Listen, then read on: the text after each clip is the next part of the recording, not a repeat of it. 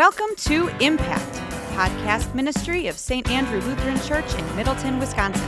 Impact features interviews with gifted Bible teachers who will help you gain a greater understanding of Scripture so that it has a greater impact on your life. The host of Impact is Mark Genstead, the staff minister for nurture at St. Andrew.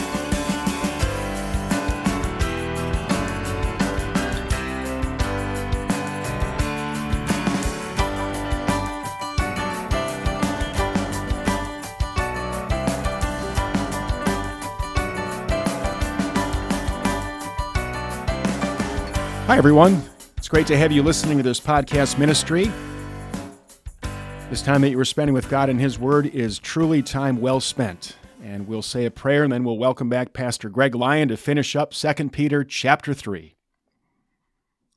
Dear Holy Spirit, we ask you to be with us today as we open our Bibles and turn to your Word. We ask that you would help us come to a greater understanding of your Word so that it will have a greater impact on our lives and that we then can have a greater impact on others. Amen. So, folks, again, thank you for being here. If this is the first time you're listening to Impact, I'd like to welcome you to this podcast ministry and invite you to return. And maybe, maybe it would be best to go back and listen to last week's episode first, because this is two of two. We're in the middle of 2 Peter chapter 3, and we'll finish that up today with our guest, Pastor Greg Lyon from Wisconsin Lutheran College. Welcome back. It's great to be back. Always enjoy being on your podcast. So, we ended with a question as we're trying to look into the future here a little bit and see where can we go with Pastor Lyon in the future on impact because now we're reaching the end of Second Peter. So, you've been a guest on this podcast many times, and we've been in First or Second Peter every time. Mm-hmm. But now we're done. So what do you think? Hebrews, James, or did you did you come up with something else? Well, so i will throw out two thoughts. One, um, if there's a social media page that St. Andrews or Impact has, I would love to see a poll that goes out there to see what everybody wants. Um, I don't know what the timeline is on the release of devotional books from Northwestern Publishing House but I did write a series of devotions on Hebrews. I think I referenced that before. Um, so depending on the timeline of when we're jumping on, could that also jump at the same timeline of of the release of this book? I'm not 100% sure. So I, I am somewhat partial to Hebrews. That being said, I preached on James just last week and I had a lot of fun doing that. So how non-committal can I be in answering your question? Uh, I don't really care. There's I, not I a think, stinker in the bunch. All right, I well that's true. I think we do. I think we do Hebrews. I mean, okay. you've researched it, you've you've read it, you've studied it, you've preached on it, and and you've written on it now. Mm-hmm. So let's let's do Hebrews. All right, unless the book comes out and it's bad, then we should have done James. yeah. All right. Thank you. By the way, Wisconsin Lutheran College here. You've been here last week. You said this is your ninth year, I think, or eighth year. Finishing up my eighth year. Finishing yeah. up your eighth year. How yeah. how are things at the college? Oh, fantastic. Um, this last year we had a record enrollment um, for our freshman class, which was exciting.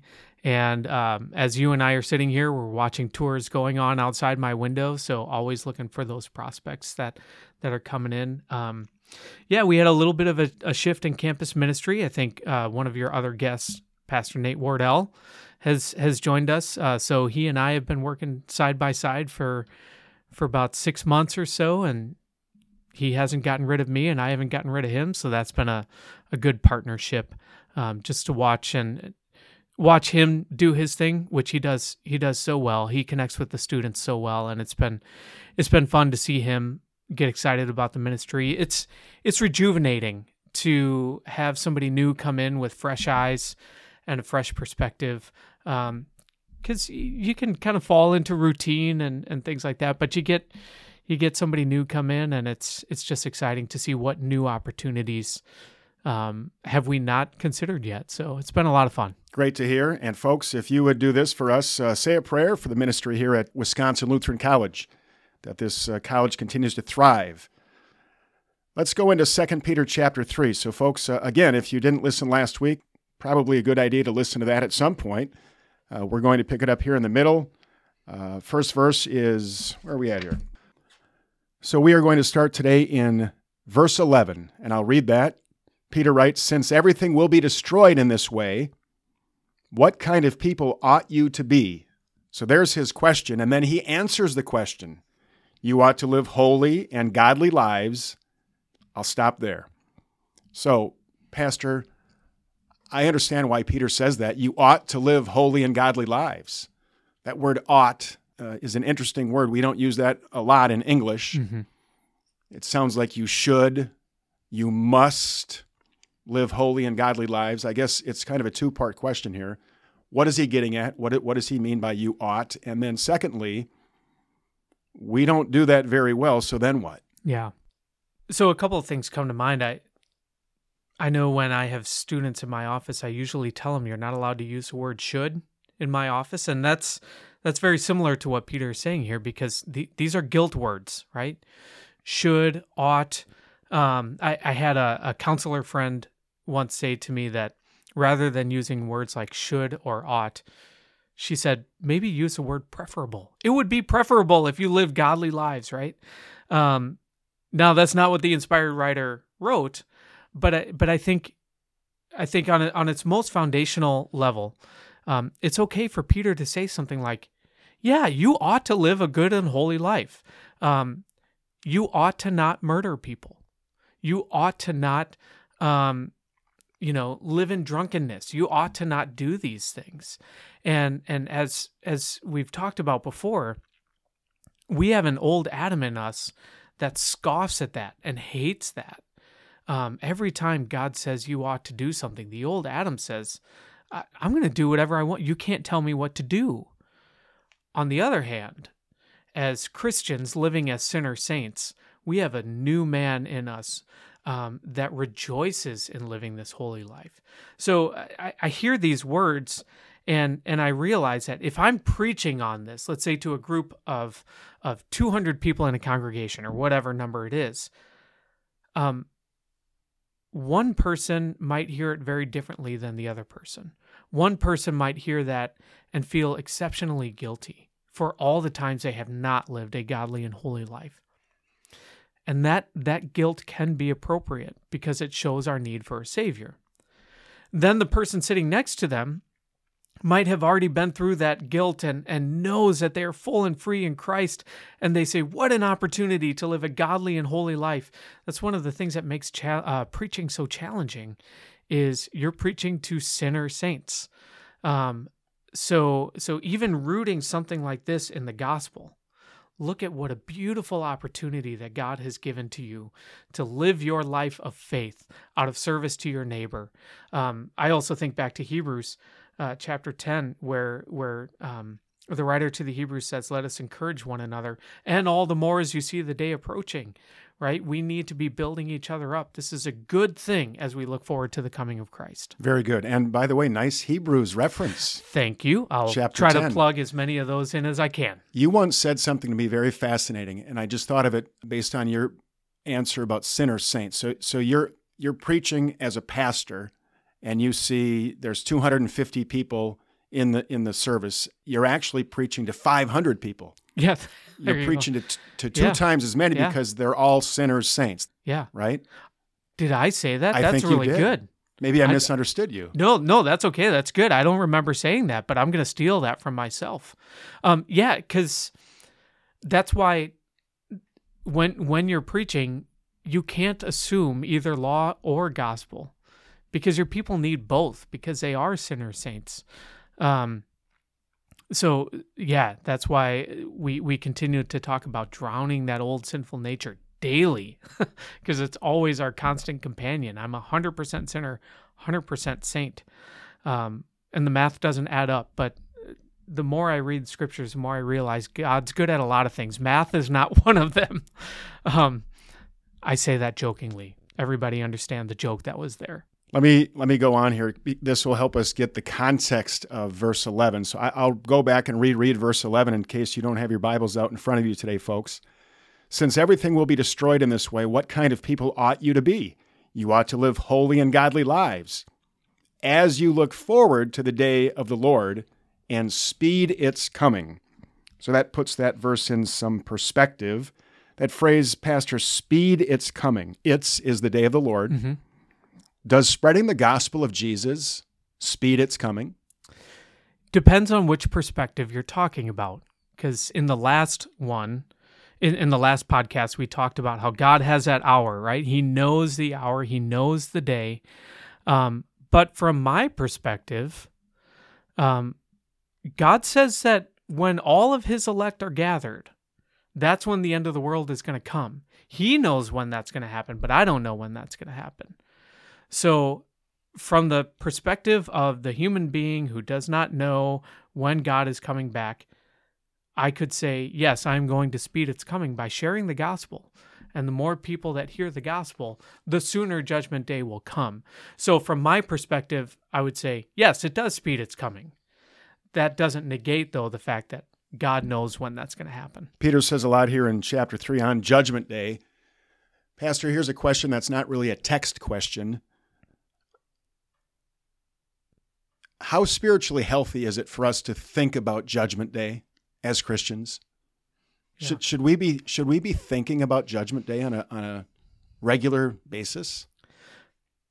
I think so. Um, certainly, the the scriptures continue to point us ahead um, to Jesus' return. Um, but if the Christian is is focusing on Judgment Day with a sense of paranoia, then I'm not sure how healthy that is. So uh, I I don't know that I'm going to be the person standing on the street corner saying Judgment Day is coming, Judgment Day is coming. At the same time, what a blessing to to look ahead and say my Savior is coming back. Um, Judgment Day just carries with it this this deep, dark, apocalyptic kind of idea um, that I don't know is always is always beneficial for us to be focusing on the destruction of the world and sending people to hell and like you know Dante's Inferno. Those are the kind of pictures that come to mind. Unfortunately, when we think through Judgment Day, but what a different picture uh, the Bible paints. Uh, Philippians two, when every knee shall bow and every tongue confess that Jesus Christ is Lord when he when he comes and returns. And and the picture from Revelation that we get so often of of a bridegroom coming back and um, uh, dressing his bride beautifully and and there's so many comforting every tear will be wiped away you know so many comforting pictures so when i'm going through it eh, on this side it's always good for us to remember um, even the best that this world has to offer is not good enough for us because God is preparing us for something better. So if you're thinking about Judgment Day in the sense of what a comfort, what a relief, what a something better that God has in store for me, then yes. If you're thinking of it in Dante's Inferno kind of language, maybe not always the most helpful. In verse 13, Peter uses this name for heaven, the home of righteousness. What does that name tell us about heaven? It certainly is the opposite of what we have now. Um, tangent just a little bit here, but the picture of clothes all throughout Scripture. I think it if I if I had more time or more interest, maybe somebody else does. Just do a a paper or research on how God uses clothes throughout the Scripture, because if you think about it, it starts.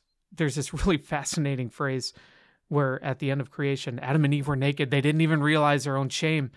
And then as soon as they sinned, shame stepped in and they realized they were naked. And God said, Yeah. So he clothed them, right? He gave them these cloths so that they could cover themselves. Um, so clothes became this, this thing that covers our shame. Now you fast forward all the way to the end of Scripture. And we, we get images of clothes again. And what does Christ do? He clothes us in his righteousness right so it's it's no longer a, a, clothing that covers our shame but it's a clothing that totally replaces who we were. And now we are covered in righteousness. So it's a home of righteousness with righteous people. So not only am i living a righteous life but others are living a righteous life towards me and we're all going to do it together before the throne of god. Uh, what a beautiful thing that is. Here's verse 13 in its entirety but in keeping with his promise, we are looking forward to a new heaven and a new earth, the home of righteousness. I want to back up and, and get a thought from you. What what what is Peter saying? A new heaven and a new earth. Yeah, yeah. Do we talked about that some last time, right? Whether whether we're talking about a new heaven, a new earth in the sense of physically new, or or remodeled. Um, I, am not sure that I 100% know, um, but we do have the idea of new, and and what I like about the idea of new is that implies that what we're going through right now at some point will be past, right? It will be old. Um, we have those references in scripture about the former things will not be remembered. Um, and, and how important that is because, uh, well, I mentioned in the last podcast that I'm working on this uh, thesis regarding trauma. And so often, trauma is um, living the experience in the present that happened in the past.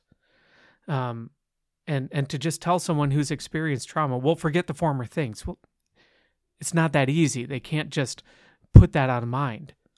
But when you hear those kind of passages that there will be a new heaven, a new earth, the former things will not be remembered. There is a lot of things that I wish I didn't remember anymore. Um, but now it's all going to be new, and and those other things, the life that we're living now, that's going to be old, um, and and that'll be past. So I, I don't know. I'm excited to see what a new heaven and a new earth is actually going to be. Um, but I think the thing we can certainly focus on is the newness of it. And folks, uh, keep this in mind. Maybe make a note, a mental note, or write this down in your Bible Isaiah chapter 65. Read that chapter and hear what Isaiah says about this new heaven and new earth that awaits God's people, the home of righteousness. Verse 14, Pastor, make every effort, sounds like you ought, from verse uh, 12 Make every effort to be found spotless, blameless, and at peace with Him.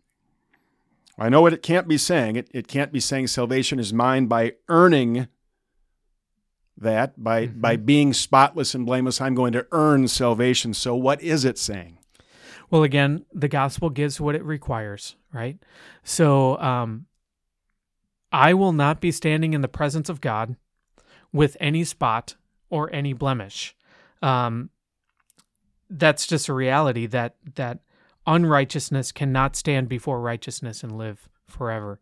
Um, but the the ideas of spotless and blameless, those are images that are always applied to what Christ gives to us, right? Um, is it in Revelation where where John saw um, a lamb without blemish or defect, um, and we had the Passover lamb from the uh, from from Exodus had to be the perfect, spotless, uh, blemishlessness, whatever word that Unblemished. is. Unblemished. There, there it is. Um, that that's applied to what Christ is.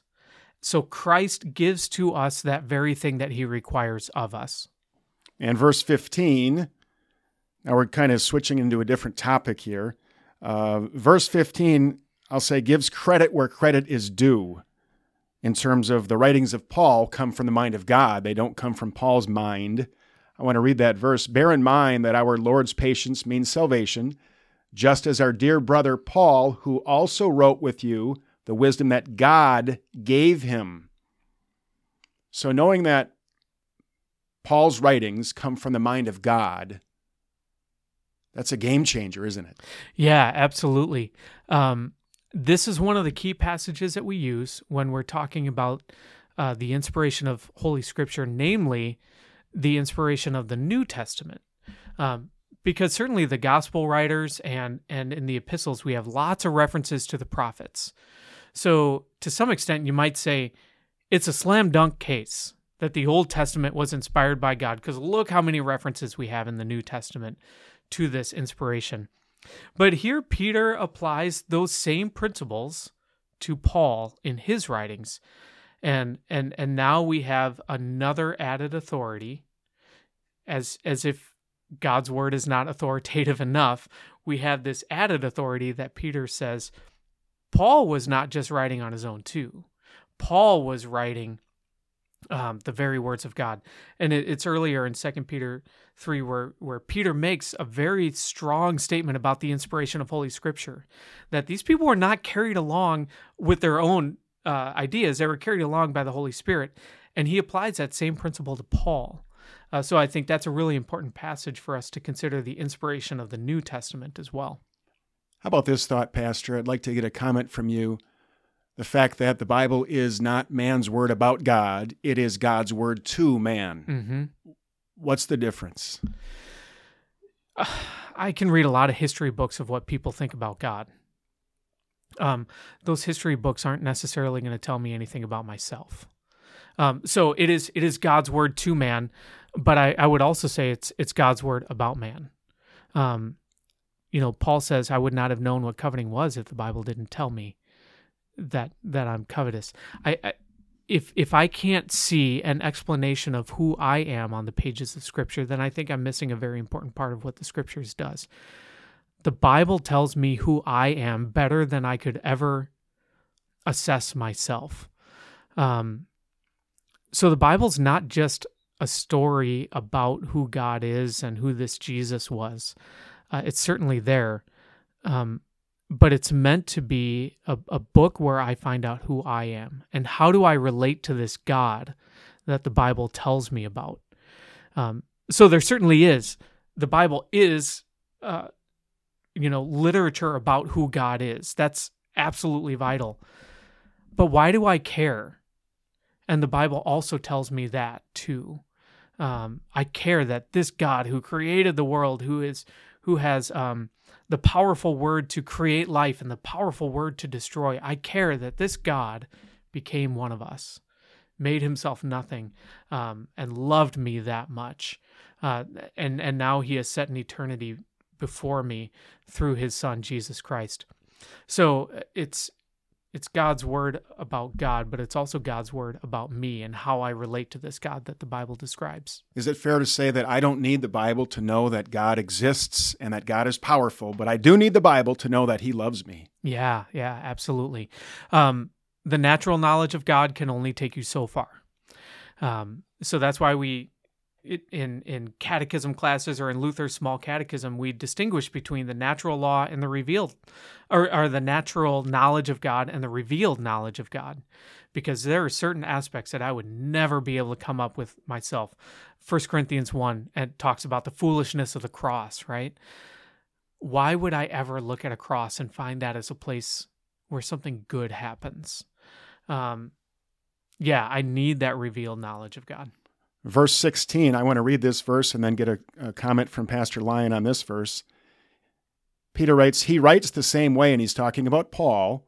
He writes the same way in all of his letters, speaking to them of these matters. His letters contain some things that are hard to understand, which ignorant and unstable people distort, as they do the other scriptures to their own destruction. What stands out to you in that verse? Two things. Um, the first one I'll mention is I think this passage can be an oddly comforting one for new Christians who are brand new to Scripture. Um, for Peter to read Paul's letters and say, "Man, this is tough stuff." There's, uh, I, I used to teach an adult theology class here at WLC. It was an online theology class, and and and one of the questions I asked them is just focusing on the epistles, the letters of Paul and Peter and James and all of those. Which letter would you use um, for a new Christian? And I told them you you can also pick which one you would absolutely not use. And every once in a while, somebody said, I don't think I would ever put Revelation in front of a brand new Christian. Um, I know Revelation wasn't written by Paul, but the same principle applies. There's some tough stuff in here. And, um, you know, I'll make another Hebrews reference. Uh, the writer to the Hebrews talks about you should be eating spiritual meat, but you're still in the spiritual milk standpoint. Um, so he was using that as a condemnation of of those those Hebrew learners of Scripture. Said you should be advancing beyond this, but but I think it's also noteworthy that sometimes we're not ready for those difficult letters. Um, Romans can be hard.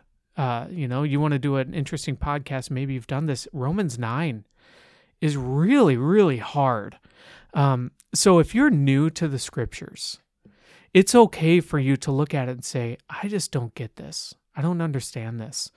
Um, that's why we want to be lifelong learners of scripture and continue to grow uh, again we we keep making reference to what's coming up here at the end of the chapter at the end of this book um, but it, it it's hard to understand but then peter adds this other thing not only is it hard to understand but he also says ignorant and unstable people will distort it so it's okay for me to say something's hard to understand it's not okay for me to then say this means something that I can understand. I'd rather you be in a place of saying, I don't understand this, than being in a place of saying, I'm going to make this say whatever I want it to say.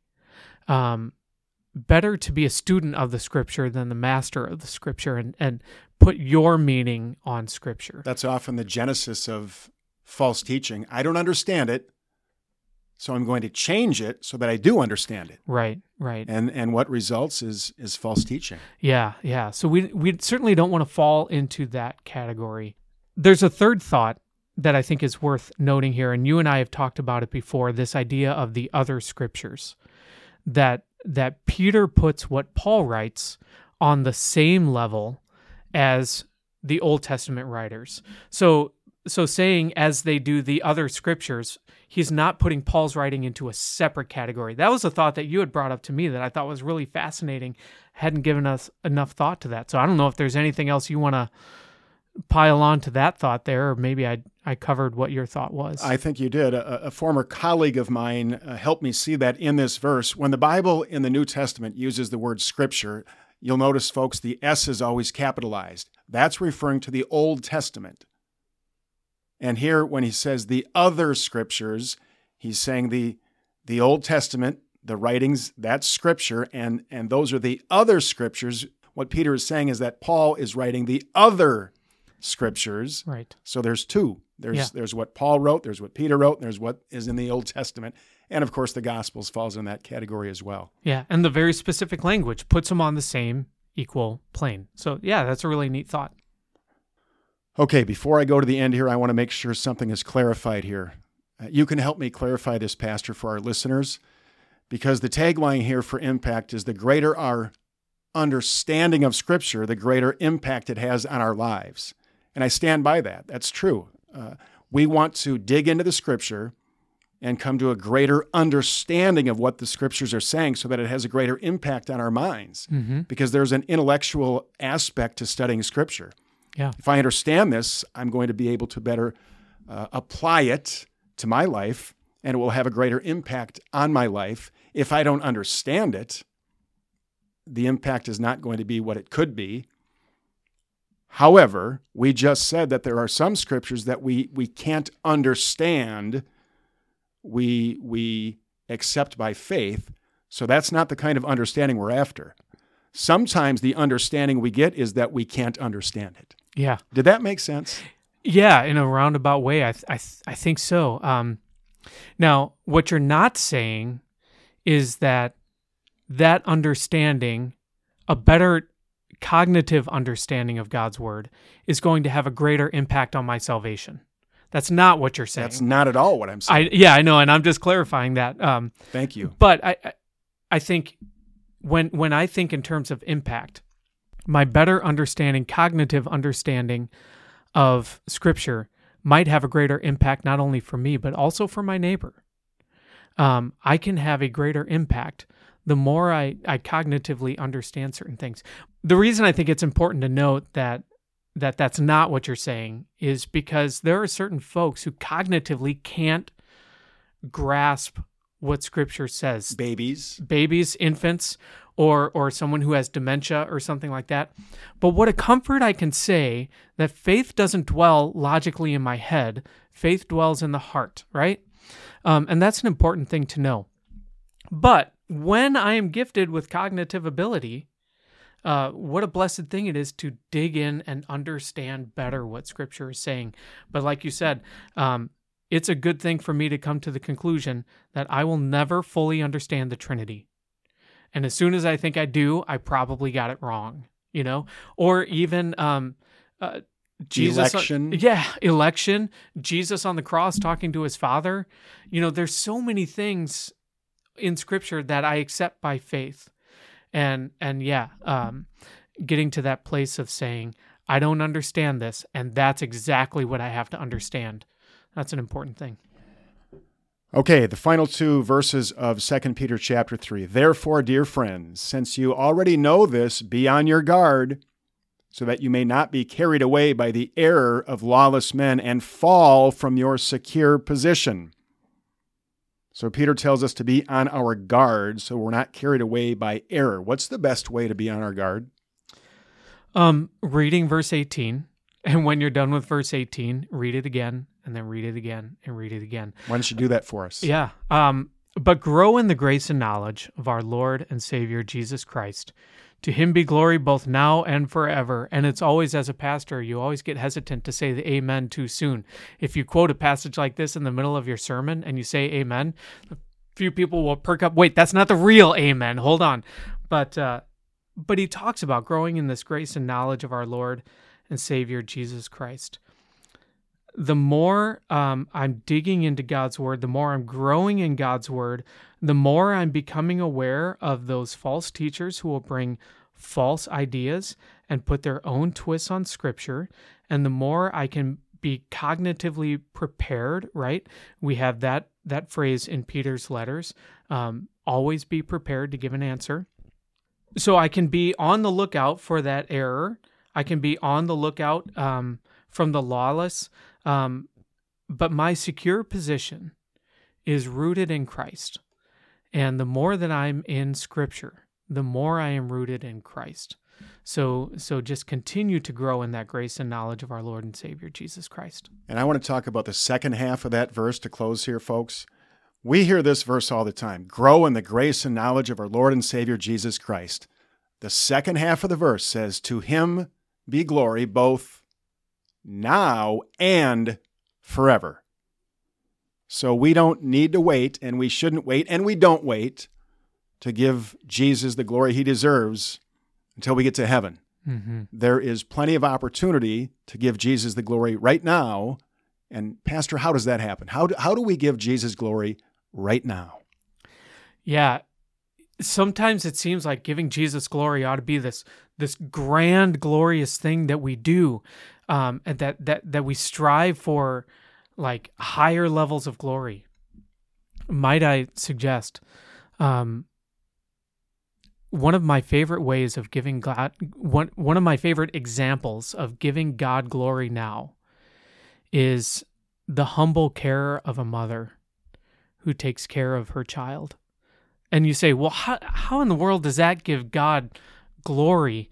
Um, well, consider the high position that God has put you in to say that you are going to care for a human being, for a life. And God looks at that and says, well done, good and faithful servant. And and and the you know this this humble mom who's just changing a dirty diaper says, "When did I ever do anything glorious?" And Jesus says, "I saw it." Right? Um, just these these seemingly mundane things that we live our everyday life um, out of out of love for neighbor um, and totally freely, not because we have to, but because there's someone who needs taken care of. God says, "Well done, good for you. This is another crown in your or another jewel in your crown." Um, so so giving giving God glory in our life does not always have to be a grand and majestic thing.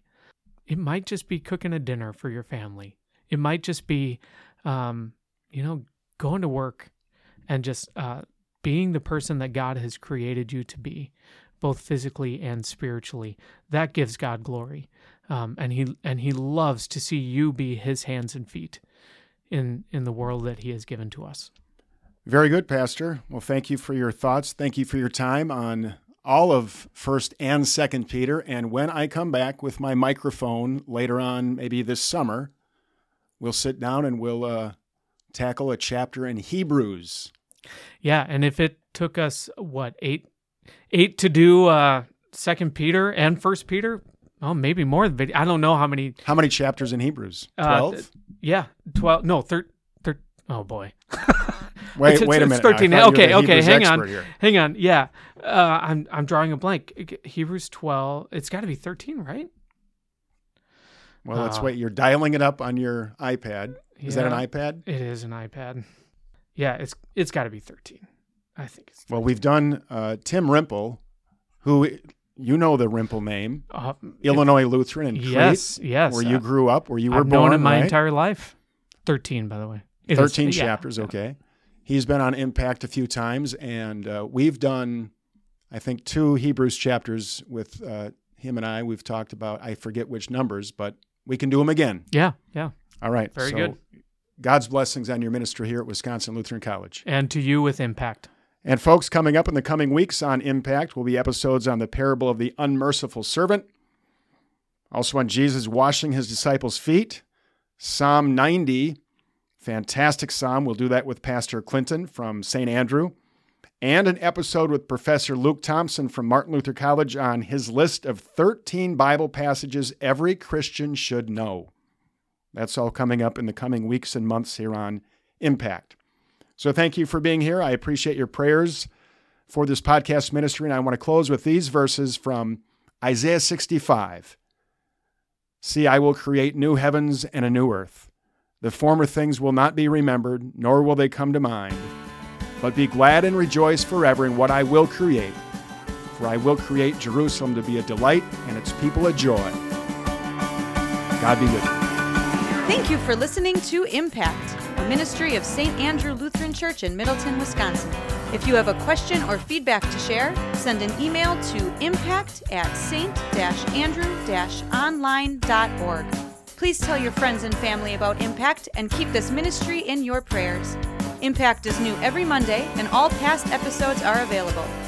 The greater you understand Scripture, the greater impact it will have on your life.